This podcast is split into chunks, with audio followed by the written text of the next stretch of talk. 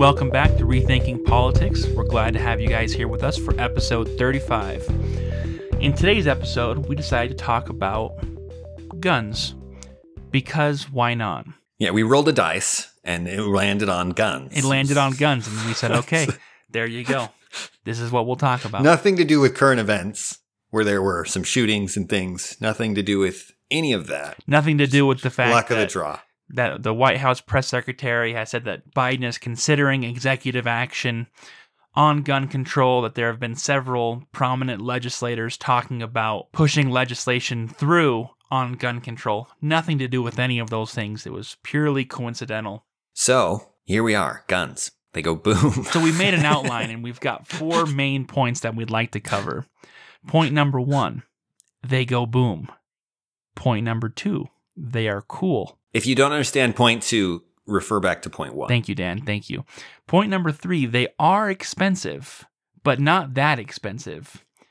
And point number four, AR 15s are worshipped without just cause. That's true. Now, now, now is that is a, that is a point. very controversial statement that has nothing to do with what we want to talk about this episode. But I wanted to make it at the beginning just to piss off half of our listeners. So those of you who are out there who are big AR-15 fans, I, I don't know what to say to you. I don't know what to say to you. You know, Yeah, yeah, that's that's wonderful, Brad. We appreciate you bringing that to the table here today. I gun control is a fun topic for a variety of reasons. One of which is that it is riddled with irrelevant statistics. I don't think there's another topic where you will get fed more statistics that have nothing to do with the problems and questions, and more more inane correlations that people try and say prove something. That when there are obviously better ex- explanations Yep, yep. The good news is is that whether you believe in gun control or you don't believe in gun control, you will have dozens and dozens of studies that prove your point conclusively. Whether you're trying to prove that that gun control works and that it reduces crime or whether you're trying to prove the opposite, the good news is is there's a study out there for you that seems to prove that, you know, and they'll take a look at different cities and different areas and they'll find these correlations and say, here you go, it's clear. This increase in gun control saved these lives, or this increase in gun control did the exact opposite. Pick your poison. And I'd like to have a shout out here, real quick, to uh, the book Freakonomics, because Freakonomics has a section on gun control. Either the first book or the sequel, but I'm pretty sure it's the, the original Freakonomics. They talk about a lot of these studies and they look at how poorly the data is gathered and how poorly the data is analyzed, which is why you can have so many contradictory studies about the same subject. And if you're ever interested in learning a little bit more about statistics and how they work in a book that's written for the layman, go take a look at Freakonomics.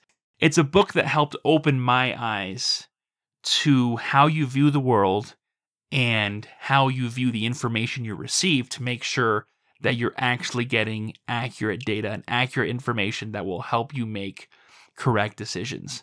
And gun control is definitely is definitely one of those. But before we go any further in talking about the efficacy of gun control, we want to talk about the morality of gun control. It's something that is often overlooked in these discussions. Typically, when we discuss gun control, we discuss it only in a utilitarian perspective. Does it cause more violence or less violence? Are there more murders or less murders because of gun control? And that is the only litmus test that is considered when discussing it. Is it going to help people or is it going to hurt people? And of course, you might ask, what other thing would you look at? If we're talking about violence, let's look at the violence. And that absolutely makes sense. If we're talking about gun control, we want to look at what's happening, right? But but the one aspect that we're forgetting here is that gun control is a government action, and that government action is never so clear cut. And government action is one of two things. It's either just or unjust, just like all actions. But government action in, in particular has to have a justification for it, has to have a moral justification for it in order for it to be morally just, right? Mm, ipso facto. what are the moral justifications for gun control? Because there being less death, less violence is not enough of a justification. And here's my evidence for that eugenics.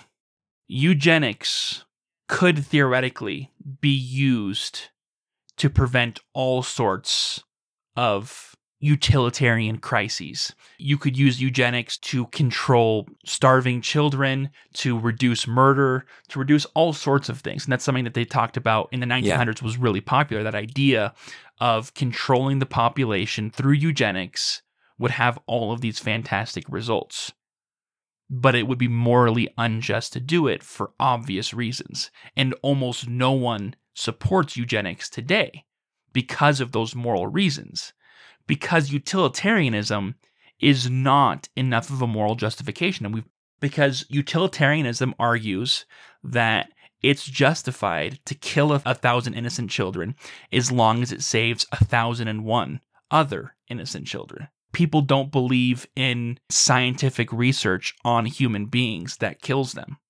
You know what I mean? People will not agree to that, right, even right, right. if the end results might be better for humanity.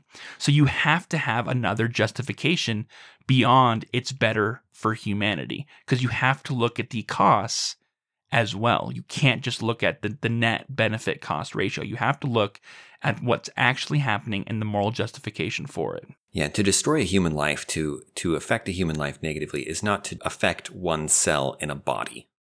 We're not this body called humanity people are there are an end in themselves in so many ways. You they they live to make themselves happy, to make others happy. They can make the choices in their life and do all these things. They're not just some cog in the machine that you can sacrifice for the benefit of the machine as a whole. If there is a purpose to society, if there's a purpose to association, it's for the benefit of all the people involved. It's not for the benefit of some at the expense of the others. And as soon as you accept utilitarianism, you accept that some can be sacrificed for the many. And at that point, they should be, right? If you look at humanity as this whole thing, as this, as as what's important then the you could be justified in cutting off an arm to save the body.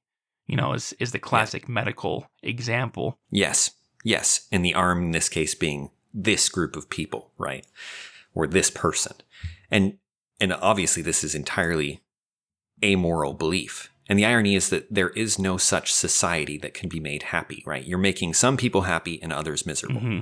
Point, you're you're acting unjustly to some to give benefits to other people. And it's that simple. You, as soon as people think of, well, as an American people, we need to do this. What you're actually, what actually happens is some people benefit, some people lose. And you are hurting some people to help others. If you don't have something more than something that, that requires you to use force, to use the, the power of government, to use the, to use violence against these people, to make them do something, then you are overreaching, as Brad said. And so with guns, how does this relate to guns? Because a lot of people think that guns really aren't a right because you don't need a gun to live. You know, you can go and still do all the things you'd like to do, and you don't actually need a gun. They're more a privilege than a right. And so it's not a serious problem to restrict gun ownership. Yeah, as long as you have a full life, what does it matter? Yeah, exactly. That comparing gun control to eugenics is insane. Is and and of course I agree with that that eugenics and gun control are not in any way shape or form on the same scope. My point is that you need something beyond utilitarianism in order to justify your actions. And so what is the thing that's being taken away when you take away someone's gun? Because because it is more than just a physical object. And the answer is it's very simple. It's their right to life. Because the right to life is predicated on your right and your ability to defend that life. If you don't have a right to defend your life, then that life is in many ways no longer yours because you lack the ability to protect it, to keep it. Yeah, if I said you can live, but you can't have food. yeah. And I went out of my way to stop you from getting food, obviously, that has to be entailed by the right to life, that at least I'm not preventing you. Maybe I'm not handing you food, but I'm, if I'm preventing you, then I am threatening your life. Similarly, if someone needs to defend themselves or, is, or wants to defend themselves justly, we're assuming that they're, they're acting justly here, then you preventing them from defending themselves is an attack on their life and on their right to life. So, gun control legislation is going to be unjust to the degree that it stops individuals from being able to defend themselves.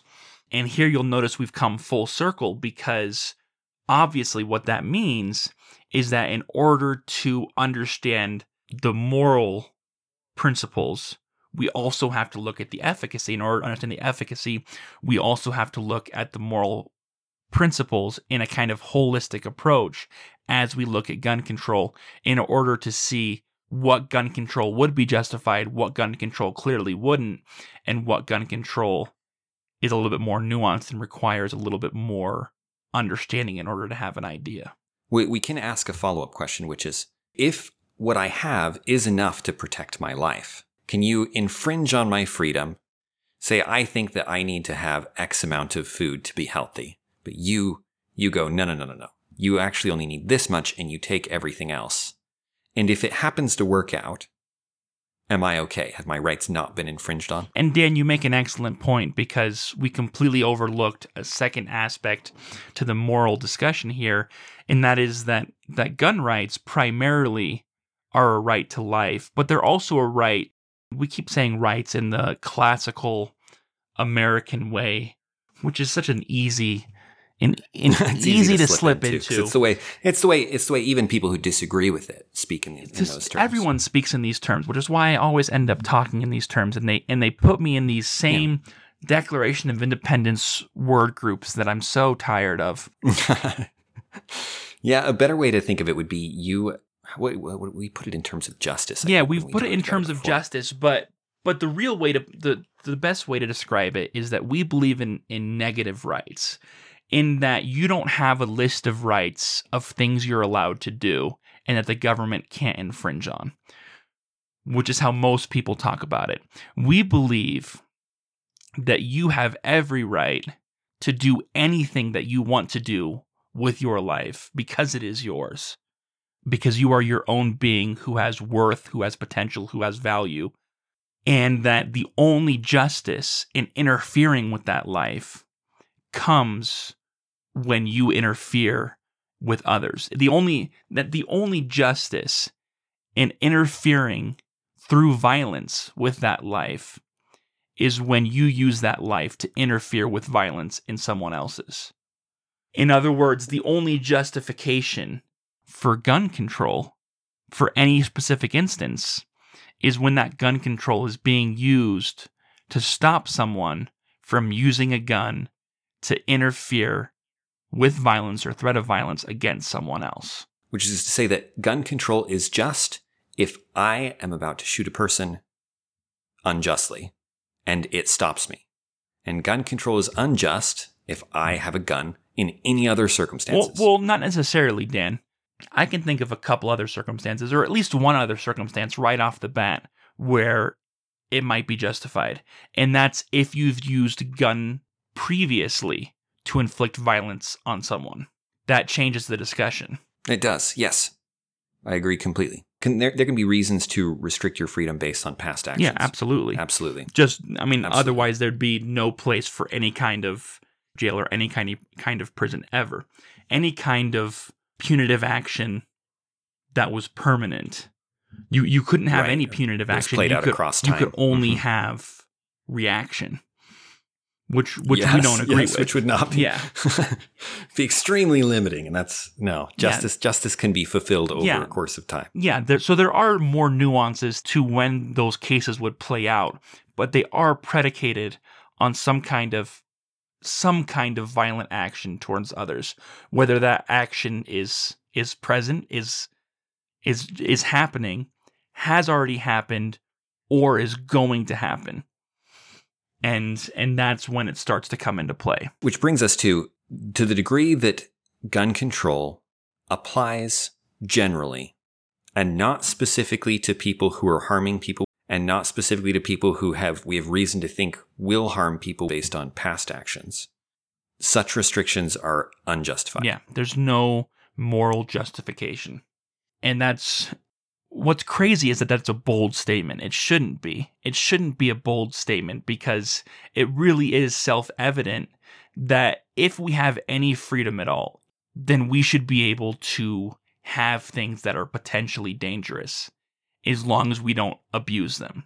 If we can't have anything that might possibly hurt someone else at some point in the future without government interference, then that means the government has every right to interfere in every aspect of our lives. Whether that's a kitchen knife that we could someday use to murder someone, whether that's a vehicle that we could someday run someone over with, whether that's our own two hands that we could use to kill someone with. Everything we have and everything we do could potentially be used to harm another. And so, if you, as a government, use that as a justification to restrict everyone without any immediate and clear cause, imminent threat of violence towards another human being, then there's just no justification for it. There really is no moral justification for it. What about the implications of this? Uh, when you have you have a government and you have people licensed to do this kind of thing, right? We call them the police, and we have these authority figures who do it. So don't we, in some way, Brad, give up our authority aren't we citizens and their police and there's some kind of fundamental distinction here? So so the argument is so i can see i can see the wheels how the wheels would be turning in someone's head and be like wait wait wait i agree with all that except yeah the argument is that's what the police is that we enter society and we agree to give up some of our rights in exchange for living in this society. We say the police are responsible for protecting us and so they're going to have that full responsibility, and we're going to have a reduced responsibility or no responsibility, depending on the society, you know, depending on what agreement is mm-hmm. reached.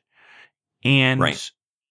and that sounds wonderful, except for the fact that it's a lot of hogwash. Because. it's wonderful sounding hogwash, then. Is that it? Yes, because there there isn't an agreement voting is not an agreement. An agreement requires that both parties agree. When you purchase a house, you say, "I would like to buy this house for 400,000." They're like, "Great, we would like to sell it for 400,000. Let's sign a contract and we'll make the exchange." What if instead you said, "I would like to sell this house for 400,000." And they said, "We would like to sell it for 600,000." And our neighbor would also like to sell it for 600,000. So we're going to vote on it. You're going to you can vote on it too, but if we're in the majority, then you'll just have to buy the house for 600,000. and now it's an agreement because we voted on it. You know what I mean? It's right. not democracy at work.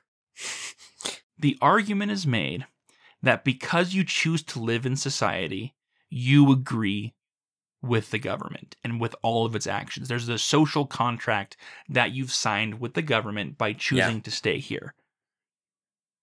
To which I would argue, where can we go? Because everywhere in the world is governed by some government. We we don't have the freedom to live without government.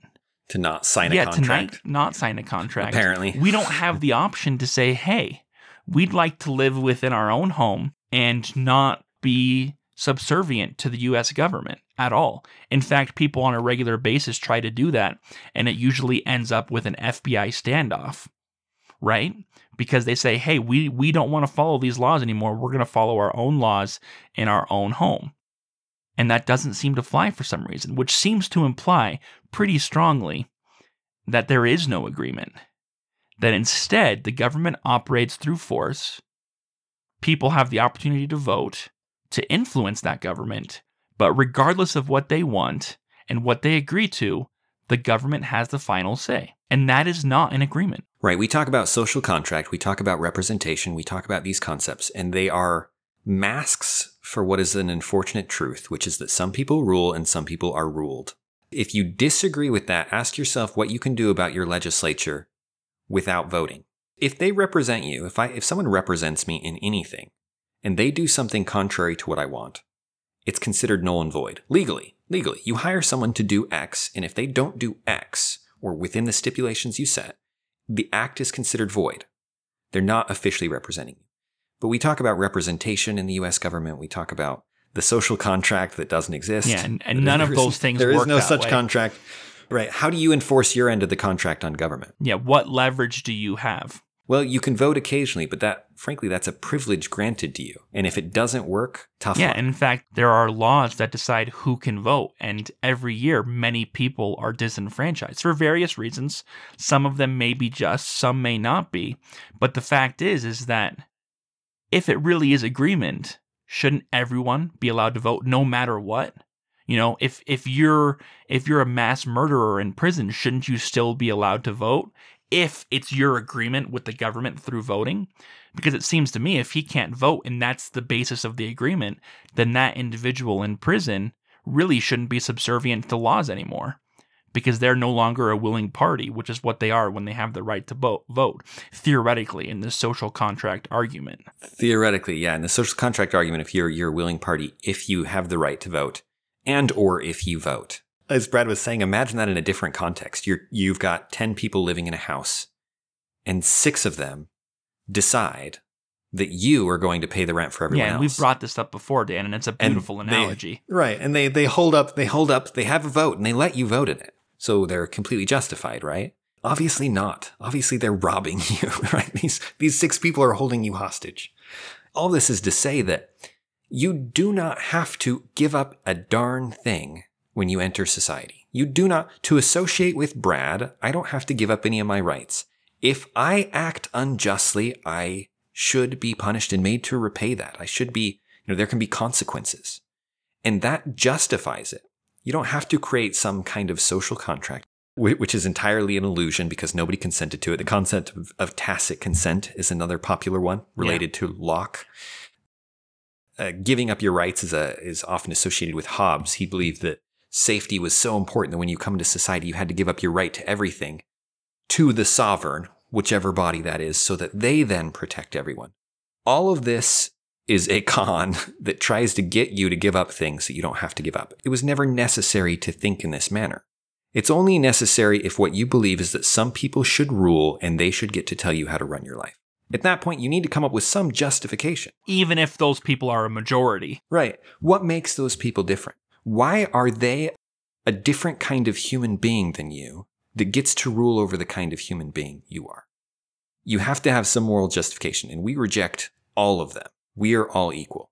We are equal in this sense. Yes. th- And perhaps only in this sense. Equality is another word that's fraught with all kinds of problems. all kinds of uh, hidden connotation and meaning. Right. Because in one way, you've never seen two people that are equal, and in another way, we're all equal. Yeah, but in the sense of we're all equal in that we all have the rights. We all have the right to our own lives, and none of us has the right to someone else's. And there's no test of intelligence or moral character or anything that justifies any individual in deciding that they should control someone else's life. And that's and that's what this comes down to in, in terms of government. And gun control is a, ga- a great chance to discuss that because that idea has been so obfuscated in this discussion that it doesn't even come up. You know, the, It the idea up of social contract. Yeah. is so readily agreed on by both sides that it always comes down to efficacy. It always comes It down always to does. what works and what doesn't, not how does the government have the right to decide for people in the first place, which is really where the discussion should be when we're discussing any issue, any issue at Yeah. all. If you're a Democrat, you probably think what we're doing is we're making a Republican argument. We're not. Republic. Not at it all. It may sound similar. Republicans do not believe this. If they believe this, they do not vote like it. And you can. no, there there are many Republicans who may be hearing this who who We're nodding who along. are, who are like, yes, Yeah. I agree with that absolutely. now, why don't we get Trump back in? Yeah, exactly. The the candidates you're voting for don't believe this in the slightest. The accepted idea is the social contract, and those who serve in Congress accept that every time. A great example is look at what happened with the COVID stimulus packages. The Republicans are very anti the stimulus package. It was voted down almost straight party lines, this most recent package. But a year ago, a year ago, back when Trump was in office and people were a little bit more scared, especially the conservatives, they hadn't quite rallied behind the anti COVID stance as strong. Many, many conservative congresspeople and most conservative Americans, most citizens, were in favor of the stimulus package, of the first stimulus package, even though that stimulus package was predicated on the idea that we were going to steal money from Americans as a whole, from future Americans, from from so many different with the groups. inflation yeah, and the other so right, many right, different right. Where the money comes from is a hot mess that we've discussed in several episodes, other episodes. in order to bail out different organizations, in order to bail out state governments, in order to pass a whole slew of stimulus packages, whether personal or or nationwide, because the ends justified the means, and because of this idea of the social contract that justified it. That it's okay to steal from someone as long as you want to. the difference between Republicans and Democrats on this issue is one of degree, not of kind. Yeah. It's one of degree, not of kind. If they were just more frightened, they would do it. With with if they were just yeah, with- more nerve, or if they were in power, they would with do it. With COVID, they said, "Hey, we've already done enough stimulating, so let's stop." Not, "Hey, Right. stimulus packages are morally unjust," which some of them talked as if they were they believed that, even though they had voted for one a year. Even though they voted for the other one. It's, oh, politicians just, if we haven't joked about this yet, I see a lot of memes on Facebook that are exactly right, that are saying things like, well, it's, I'm looking forward to hearing the Republicans being back to the party that's worrying about the budget again and worrying about, and worrying about some of their principles again. Both parties tend to do this, where they get into office and it's like all the things they were critical of the other party for, they then start to practice themselves. So if you think we're agreeing with your party, then we don't make it very clear we're not. We're, we hate everybody is what we're trying to say. We don't we don't want allies. don't try and group us with them. No, and the fact that you're nodding along and agreeing shows that there's a serious problem. That that there is. that these parties are not representing what people actually want and actually believe in over and over and over again. And it's it's that obfuscation that is the ugly mess that is politics. yeah, yeah.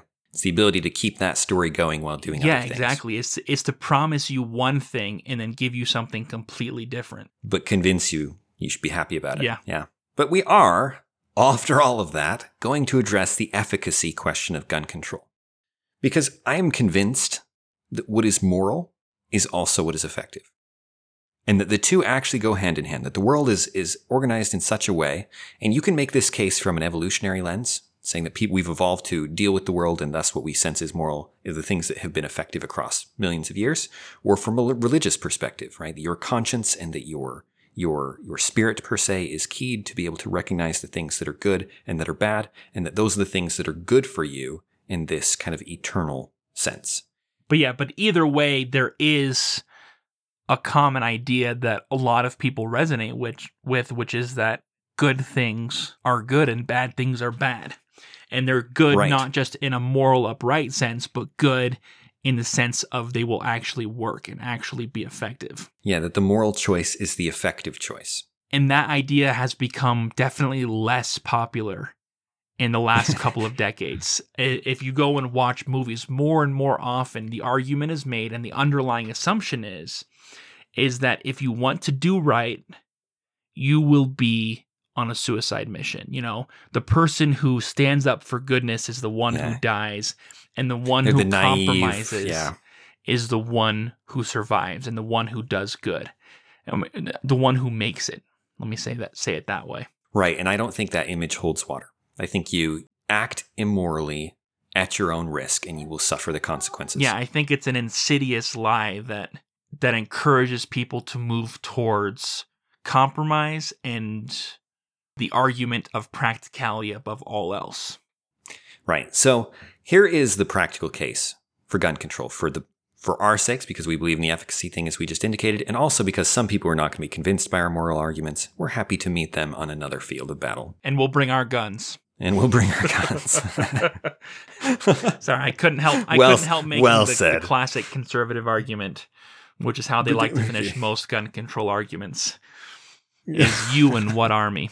And I want to I want to army? speak to that real quick because I thought it was really funny. So I was looking at stats about gun ownership in the United States, which is very famous or infamous, depending on who you talk to. And it turns out that about one third of all the guns in the world are owned by citizens of the United States. And I don't mean that one third of the civilian guns in the world are owned by American civilians. I mean that one third of all the guns in the world are owned by American citizens. American citizens own an estimated 393 million guns, which roughly breaks out to 120 guns for every 100 people. so so when conservatives say so you guns. and what army, they actually have a case there. They have a case. When you look at the number of guns owned by law guns to- enforcement and military within the United States and compare that with the number of guns owned by American civilians, and American civilians trounce them in terms of numbers. It's just it's just a landslide. The vast majority of guns in the United States are owned by civilians. Right. And you'll see a lot of stats saying things like, and this is why there are so many murders. But if there was actually a causal relationship, everybody in America would be dead compared to all the other countries. Right. If this if if it were literally like the more guns you have, the more dead people you have by homicide, America would have been annihilated because of rel- how high the relative number of guns is to population compared to other places. It does our murder rate reflect that? No. Not even not even close. Yeah, not we even own close. a crazy amount of guns. Why do we own so many? Is it because we love violence? Well, it's partially because we're rich. That's one of the correlative factors that that gets rid of so many of these studies. Yep, if you go back to our original four points about about gun control when we started, you know, guns are They're expensive. expensive. right. I see a lot of studies that try and link things like like the number of guns in an area to the fatality rate. And they'll, and they'll track it across time. They'll go, look, guns increase, deaths increase. You know what else increases? Wealth. You know what else increases? Population. Which one of these do you think is causing the increase in crime? well, certainly, maybe all of them are involved. But if you're not able to account for population and you're not able to account for the differences in wealth, then you are not able to say how much of this is caused by raw gun ownership. And they never take those extra steps. This is, again, this is one of the problems with studies. People look at these studies and they say, this proves it. But they don't know how to do studies. Yeah, Even the they people don't do know them- how to account for all those variables. Right. And, and so what are they, what is the correlation showing? We don't know. We don't know because we can't account for these other things. We can't try and associate which one is actually causal and kind of near, eliminate these other ones. Now, they could. You could run studies that try and do some of those things. Politics is not about what is actually driven It's by about some of this yeah, data. it's about things. an agenda. It's it's about the story and it's about the agenda. And so if you want to prove your agenda, as Brad said at the beginning, go find a study. You can find some that'll look nice and in the right context will seem to make your point. But al- almost every gun st- gun related statistic I have seen, and again, I, I don't think there's a single category of law that is that is even close, is useless. Almost every single one, with very few exceptions. And so, if you want to you want to get a, some good ideas for yourself, start looking at homicides. Start looking at how many of them worth guns. If, if you're into that kind of thing, uh, the studies you're going to have to watch very carefully if you want to get good information. So here's the basic case against gun ownership, right? They say there are 19,141 homicides in 2019. This is homicides. This is going to include some things that we probably don't want included in that. But you can also look at murder numbers, but that might exclude some things that you do want included. So homicides is what we went with. Now, of those 19,000, 5,000 were without a gun, roughly 14,000 roughly with a gun. Certainly, if you were able to get rid of every gun in the United States, every single one of them, they, they disappeared. It was a perfect collection and they, they evaporated. You were, you were God and you snapped your fingers and boom, they are gone. The 14,000 people who committed a murder with a gun, not all 14,000 of them would be willing to commit the murder without a gun. Yeah, that's something that we should all be able to agree on. Which is to say that the murder rate, if every gun was gone, the murder rate would probably go down, be extremely likely to go down. Now, 5,000 people did it without a gun. And when you look at how easy it is to get a gun in the United States, that's crazy. Maybe they didn't have one in the moment, right? We're not looking just at, at planned things. But when you can get a gun, the fact that more than 25% of them were committed without one is evidence that that gun control doesn't solve all the issues. That if people are going to murder, they're going to murder. You know, homicides are always going to be committed, regardless of perfect gun control or not. Right. Now, someone could get a sword or a knife and they could start trying to go into a public area, start trying to stab everybody or whatever it may be. And that happens occasionally. You'll see it in countries that have really strict gun control. They will use other weapons, and no doubt that happens less often and is less effective than someone with a gun on a killing spree. It's just easier to stop the guy with a knife, easier to get away from him, easier to do to handle the situation. In other words, Dan, what you're saying is that from a utilitarian perspective, if you had the magic ability to remove all guns, then most likely, and we can't guarantee this, but most likely, there would be less homicides. There would be less yes. murders in the United States if all guns were magically removed. And in that sense, yes. from a utilitarian perspective, gun control would be effective. Yes, and I want to grant that to the people making that case. I'm sure they talk to some people and they're like, "Am I crazy? Am I am I not speaking whatever language the person is that I'm speaking to that they can't seem to grasp this point?" I grant you that point. I think that is true. Now, we've probably from our wording you've been able to gather some of our objections. Some of our some of the reasons why we some of our concerns. It's a bad idea. Because you've chosen to use efficacy as your battleground, not the moral justification, but the practicality. This is the world we live in. People kill people with guns, and we need to stop that. So you need to come up with a plan that's actually going to accomplish that. Because the issue is, is those 393 million guns in the United States. Those guns are here already. You know what I mean? Those guns are guns that are owned by civilians, not guns that are being held in shops, not guns that are being manufactured. Those are the guns that people already have. And getting those back is no easy task. to put it getting simply. every single one of them back, right? And and if you do try and get them back, what actually happens? What actually happens? Who do you get them back from and who do you not get them back from? Because you're not going to get them back from everybody even if you can track them all, you're not going to get a Mac from everybody. Because first There'll of all, a variety of ways they disappear. A large number of those guns are already illegal. Not a, not a majority. You know, I'm not saying that 200 million of those 393 million, but I'm saying a large number in the sense of a significant number, a dangerous number, are already illegally owned if you tried to get them back, you wouldn't even know where to get them. You wouldn't even from. know where to start the process. You know, you've got criminal organizations. You know, people talk about gang-related shootings in in cities that are a large number of of the homicides that are committed every year.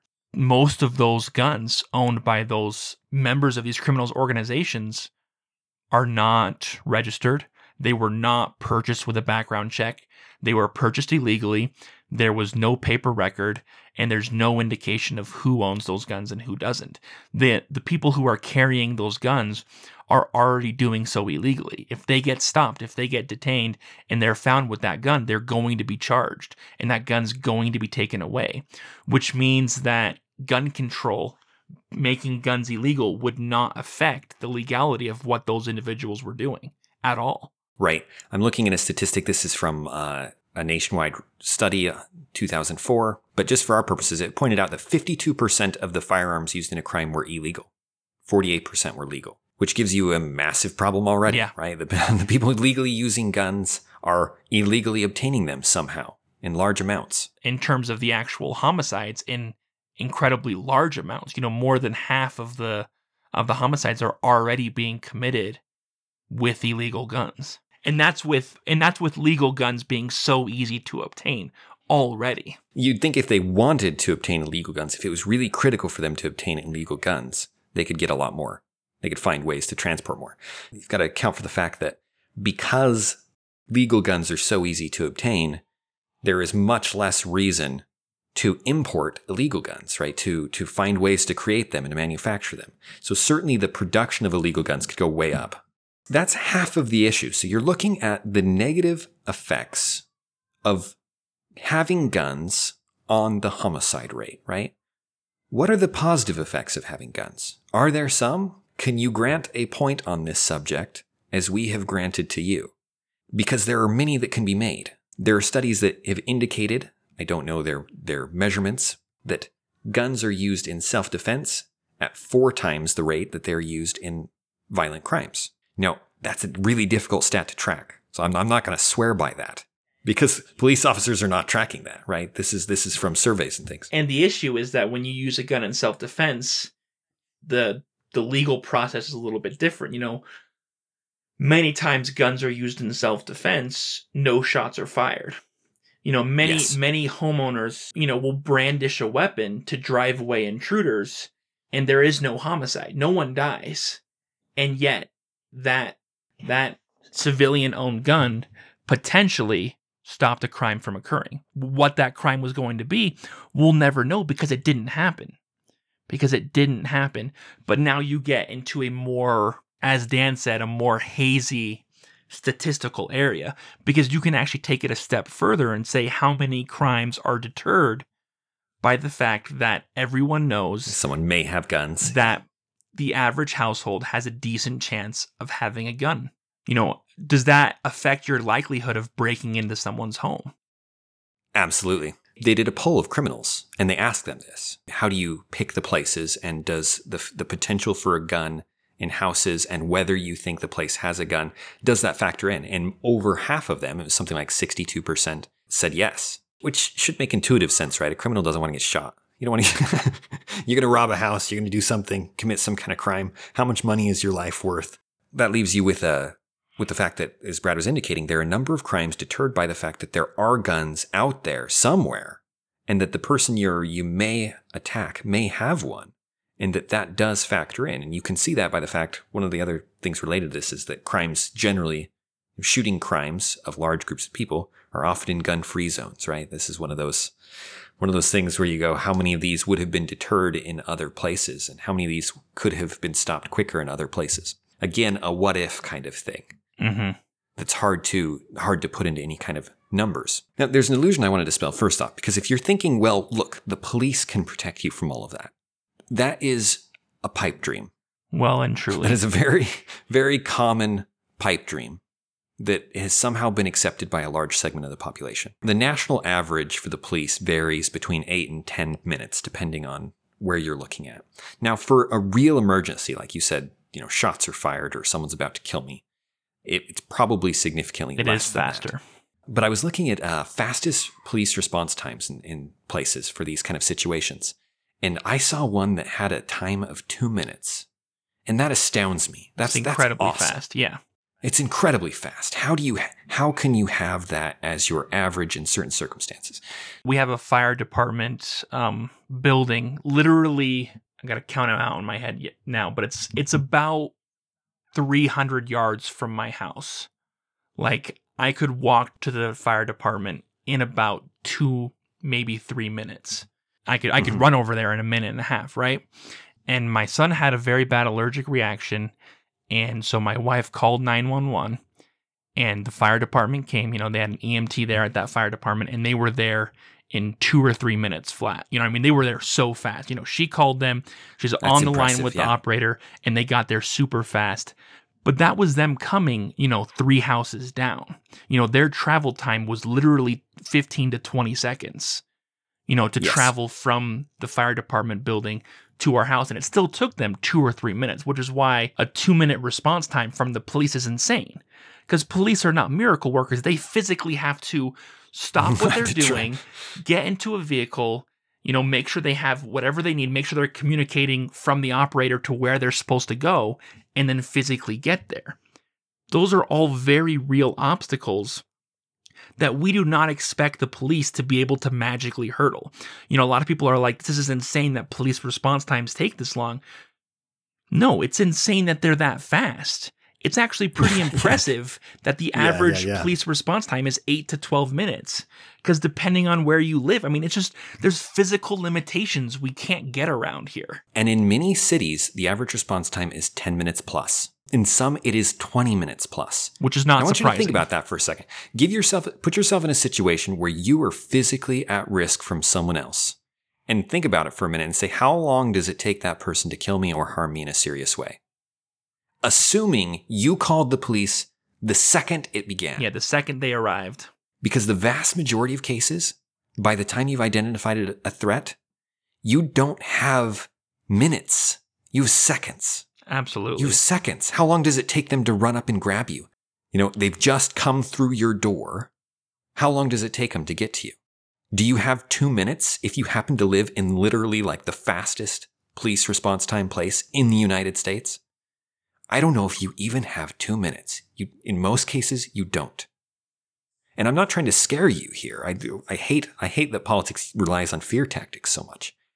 I'm trying to wake you up to what is a physical reality about the nature of police traveling to you and the time it takes and what physical threats and how fast they happen are. Yeah, yeah, it's not about scare tactics. It's about the argument is made as part of this social contract argument going back to earlier that we've surrendered our right to self-defense and now the police are going to defend us. The police typically do not defend people. The police find out who killed them. Yes. I mean, which isn't nothing. Which is not nothing. But it's but it's a small comfort to you when you're dead. But but in most situations, by the time the police can get there, it's going to be too late. That's why they have such large crime scene investigation units because it's a crime scene by the time they get there.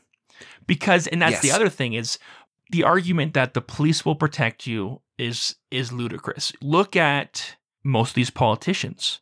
Most of them require private security which I have nothing against. The reason they require private security is because they need someone physically there with them.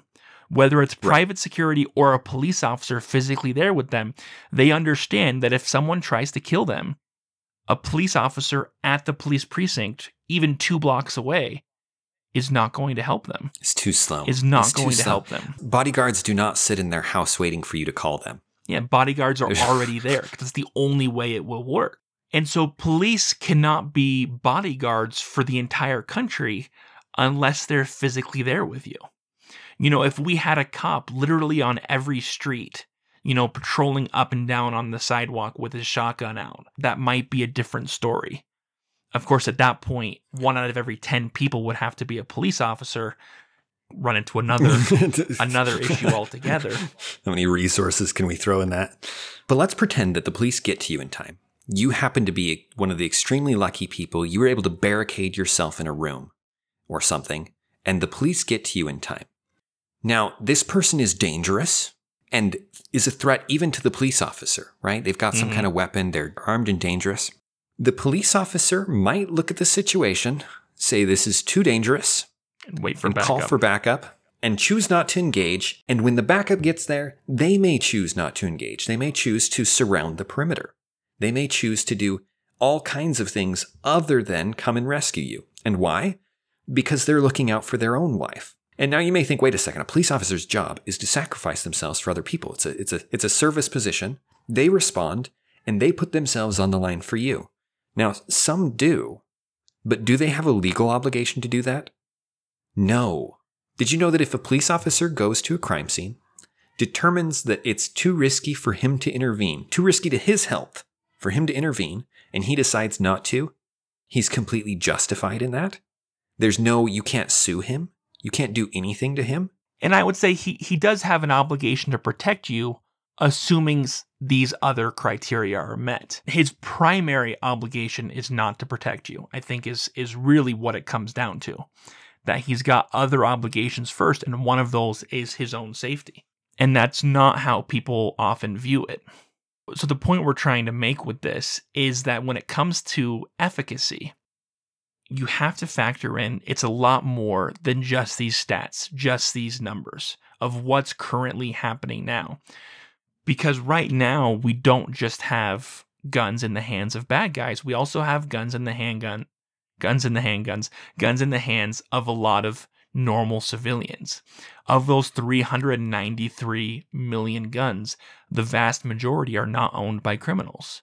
They're owned by law abiding citizens. Yes, and one of the interesting things about guns is that you don't have to be, your physical characteristics are irrelevant You know, with with some exceptions. I mean, you need hands. You need to be able to operate the gun, right? But your physical strength and uh, the kind of things that would allow you to physically harm someone with your body are nullified to a large degree by guns, which means that one of the surest ways to protect women against men Is with firearms. Absolutely. is with firearms. And I guarantee you that if you get rid of guns, one of the things you would see increase may not, while homicides may go down, crimes against women will no doubt increase. You've nullified their best protection against people who are physically stronger than they are. I thoroughly enjoy guns. I have never been interested in concealed carrying a gun. I've never carried a knife around me with for for protection. I just I just don't care enough to do it, right? I'm not worried about my physical safety. And then I got married and the idea of concealed carry changed for me. And it became something I was much more interested in, but not for myself, but for my wife because all of a sudden as Dan's saying, I got a lot more scared because I'm a pretty big guy and I know that I can handle myself and I look a little bit not intimidating, but I look like I look like I could take care of myself. and that's a large deterrent. You know, I don't carry anything valuable. And that's a large deterrent. And so I'm not super worried about it. But when I have my my wife who at one point she was working a nighttime job and we only had one car and she would walk home at midnight in Salt Lake City, a town of over a million people, and she would carry a knife in her hand, a pocket knife when she would walk home because the threats were different. She and you know, she never had to use it, but the fact that she had it made a difference. And it was real. You know what I mean? It was real the fact that we understood as she walked home from work every night that that she could call 911 if there was if there was a danger if there was someone who approached her but that they would not be able to get there in time and she needed to have other options. Yes. and that was a, that was a real thing that we had to consider. We had to consider our particular circumstances and what she could do to protect herself. And guns you know a knife a knife was definitely something but it wasn't that much of something because because a larger man with a, a weapon of any kind, gun, not even have to be a gun, would be would probably not be deterred by that. yeah exactly exactly And then I guess that's not quite true because anything you do as a deterrent tends to make them look for easier prey. So it is something. It is something. And it is worth doing. Absolutely. Just being aware of your surroundings drastically decreases the chance of you getting attacked because criminals are most likely to look for the easiest prey available. But the ability to to carry a gun is something that allows as Dan said someone who's physically less strong to defend themselves against those who are physically stronger. You know, there are many instances of elderly women, grandmas who are in their 70s, who have pulled out a hundred year old shotgun and deterred criminals, hardened criminals who broke into their home. And that would not have happened if that 70 year old grandma pulled up her fist and said, let's go at it, or a kitchen knife. or a right? kitchen knife.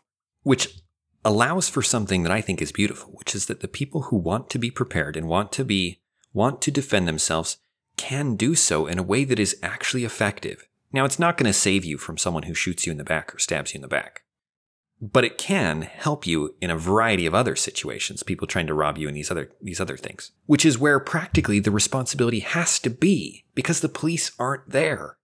And that's the practical problem with gun control is none of the gun control legislation being considered from the most mild to the most extreme can keep guns out of the hands of those who want to use them for for evil. I mean, it, it cannot keep the guns out of the hands of these criminals. It can't even stop them from acquiring more guns, let alone take away the guns they already have. There's just there's no realistic plan that has been proposed in the last 50 years in the United States to change that. And on top of that, there is no realistic plan that's been proposed by any government body to replace the defensive properties of a legally owned gun. There's no police force that's been able to do it. There's no plan. There's no anything. And so when it comes to the practicalities of it, if you can't stop these criminals from keeping these guns and using these guns, and you can't come up with any system that in the moment can defend people, then then there are some real dangers in gun control on just the practical level that just Right. can't be avoided. At the end of the day, you should take steps for your self defense. Now, not unreasonable ones, because the actual risk is not that high. We don't want people to people come away from these discussions and they're like, man, You should be I'm now terrified for your paranoid. life. Statistically, your odds right now of being murdered are extremely low. Your odds of dying in a mass shooting are so low that to be afraid of that is actually irrational. It's unfortunately we're not. Our intuition and the, our emotions are not do not react well to terrible visions of our death. We we over respond to that and probably should to a degree.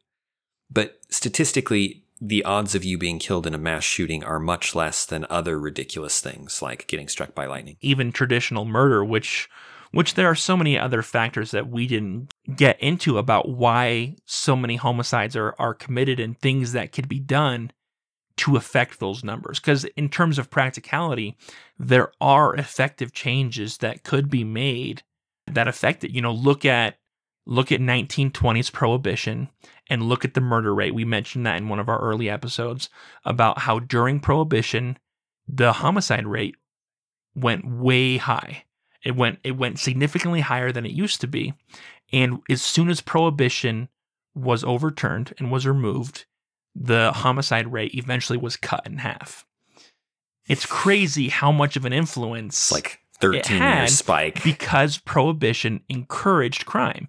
It increased the number of people who were actively engaging in organized crime, and organized crime led to, to violence. As yeah, it's the black market that. Yeah. exchanges we were talking Those about. black Yeah. market exchanges are much likelier to result in someone pulling out a gun and shooting someone. Which brings us to the conclusion. Practically speaking, gun control is a bad idea. You can't keep the illegal guns off the streets. But more than that, most of the middle measures would actually make things worse because all you do is keep hands out of the law abiding citizens and guns out of the and hands. do nothing who are using them for nefarious purposes. And you could Right. actually you could actually end up with a situation which is very likely, which is that gun control would actually increase the murder rate. And that's Right. and that's not what anyone wants. But more importantly, there's no moral justification for gun control, even if, on a utilitarian perspective, it was effective. And with that, thank you for listening. This has been episode 35 of Rethinking Politics. Tune in next week for more of our random babbling as our die decides which episode we'll record. You can find us on all of the major podcast apps as well as on social media Facebook, Instagram, Twitter.